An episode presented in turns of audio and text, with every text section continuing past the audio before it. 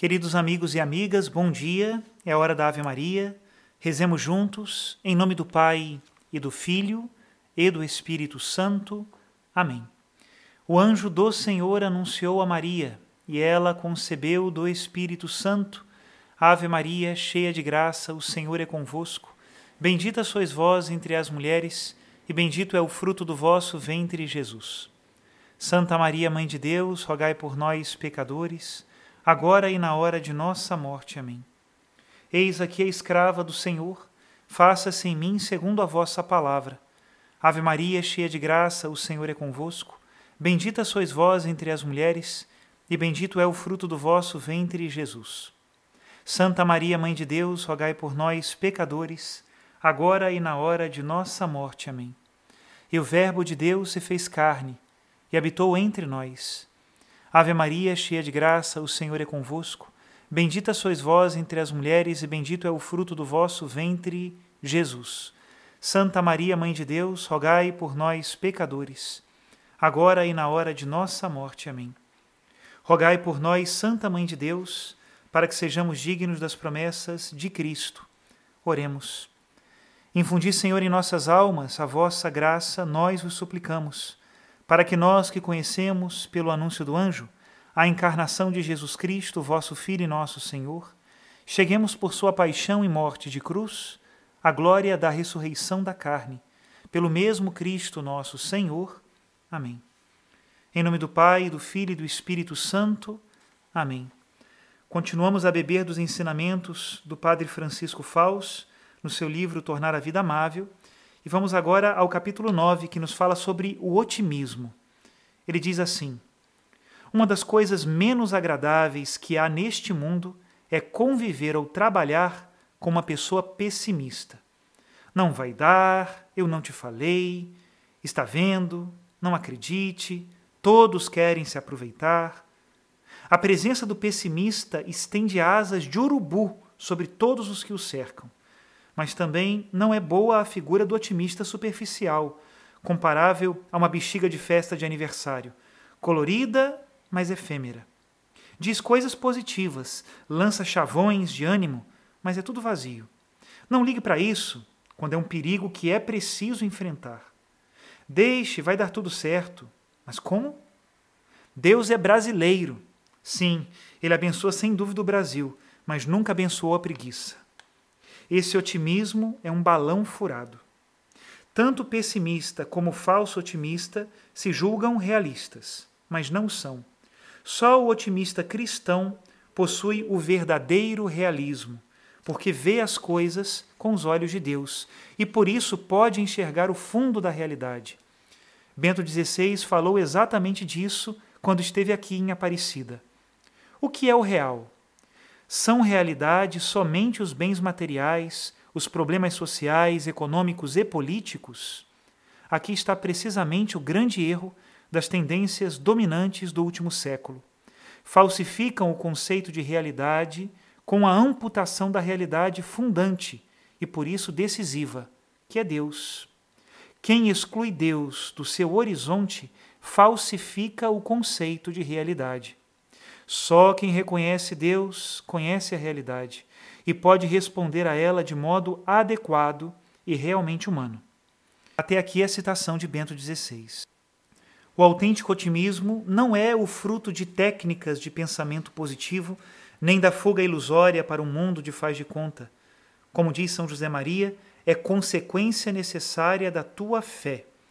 Vale a pena meditar sobre três certezas, três pilares que a fé coloca como bases firmes do nosso otimismo. A primeira base é que Deus não está longe de nós. Isso dizia São Paulo em Atenas quando discursou no Areópago. Dizia: Deus não se encontra longe de cada um de nós, é nele realmente que vivemos, nos movemos e existimos. Atos dos Apóstolos, capítulo 17, a partir do versículo 27. Sem essa certeza, estamos condenados à desorientação, à insegurança e ao desamparo. A quantos não se podem aplicar estas palavras? Vivemos como se o Senhor estivesse lá longe, onde brilham as estrelas, e não consideramos que também está sempre ao nosso lado. E está como um pai amoroso, quer mais a cada um de nós do que todas as mães do mundo podem querer a seus filhos. Ajuda-nos, inspirando-nos, abençoando e perdoando. Foi Jesus quem nos revelou esta realidade, que é um ponto essencial da sua mensagem. Deus é Pai, Ele nos vê, Ele nos ama, cuida de nós, levanta-nos quando caímos, alegra-se com o nosso bem. Viver como se Deus não existisse é uma cegueira dramática. É termos o amor junto de nós, dentro de nós, e não percebê-lo. Chega a ser tragicômico o que aconteceu com as primeiras aparições de Cristo ressuscitado, quando os olhos dos discípulos ainda estavam como que vendados. Choravam o Cristo morto, ao mesmo tempo que estavam falando com o Cristo vivo, sem reparar. Madalena pergunta a Jesus: Se tu o levaste, dize-me onde o puseste, e eu irei buscar. Os discípulos de Emaús dialogam com ele no caminho e dão-lhe a notícia triste de que Jesus morreu. No último encontro do Senhor ressuscitado com vários de seus discípulos, que voltam de uma pesca infrutífera, Jesus os chama na praia, fala com eles, mas os discípulos não o reconheceram. Quantas vezes não aconteceram conosco coisas parecidas pela nossa falta de fé? Outra certeza realista é que Deus, o amor que está conosco, não permanece inativo. O amor jamais fica parado, nem se distrai, ainda que às vezes pensemos que é assim.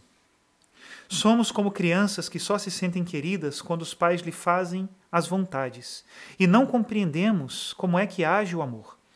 O segredo do modo de agir de Deus está nessas palavras de São Paulo, Deus faz concorrer todas as coisas para o bem daqueles que o amam. Romanos 8, 28. Amar é querer o bem da pessoa amada. E isso é o que Deus faz, mesmo quando não o entendemos. Quando começamos a compreendê-lo, deixamos de ser pessimistas.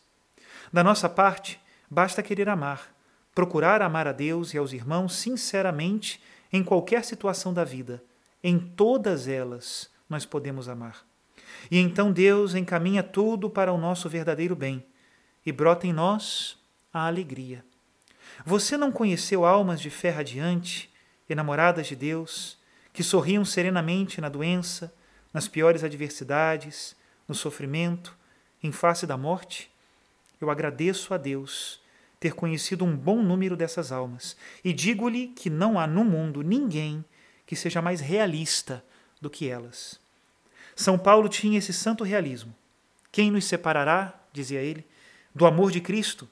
A tribulação, a angústia, a perseguição, a fome, a nudez, o perigo, a espada. Mas em todas estas coisas somos mais que vencedores por aquele que nos amou. Pois estou persuadido de que nem a morte nem a vida, nem as alturas nem os abismos, nem outra qualquer criatura poderá separar-nos do amor de Deus que está em Cristo Jesus. Romanos 8, a partir do 35. Vamos agora para a segunda certeza. Com Deus, sempre somos capazes de amar. Queixamo-nos, atormentados, porque não temos isso ou aquilo, porque não o conseguimos, e não percebemos que, ainda que conquistemos o mundo inteiro, se não temos amor, nada disso nos aproveita. Não se esqueça de que, além da certeza de que Deus nos ama, a coisa mais maravilhosa que a fé nos oferece é a convicção de que, aconteça o que acontecer na nossa vida, sempre podemos manter fabulosa capacidade de amar, que nada nem ninguém pode nos tirar.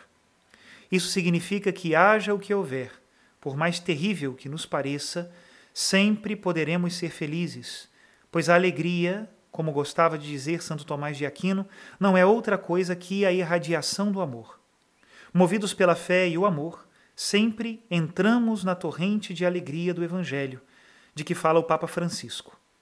Quando as dores físicas ou morais, os desgostos, as decepções, os fracassos, o tédio, a solidão, a depressão nos acabrunham, a voz cálida de Cristo crucificado convida-nos a ser generosos e a subir um degrau na escada do amor, crescer na mansidão, na bondade e na grandeza de alma, aumentar a confiança em Deus, ser mais desprendidos dos êxitos, do bem-estar e das posses materiais, sobretudo a manter-nos mais decididamente no coração de Cristo, com desejos inflamados de corresponder, de desagravá-lo, de imitá-lo, de nos unirmos ao seu sacrifício redentor.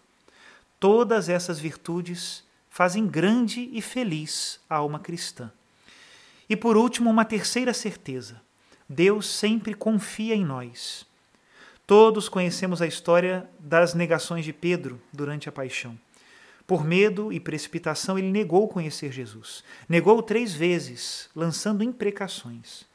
Ao se dar conta do que havia feito, chorou amargamente e certamente deve ter se sentido indigno para sempre da confiança que Jesus havia depositado nele quando lhe disse: Tu és Pedro, e sobre esta pedra edificarei a minha igreja. Passaram-se os dias, Jesus, já ressuscitado, iniciou, à beira do lago de Genezaré, um diálogo cheio de afeto com Pedro.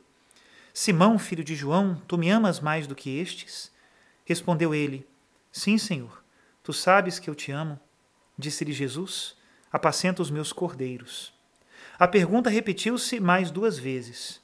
Pedro sentiu dor e vergonha perante a confiança de Jesus e, com lágrimas nos olhos, respondeu: Senhor, tu sabes tudo, tu sabes que eu te amo.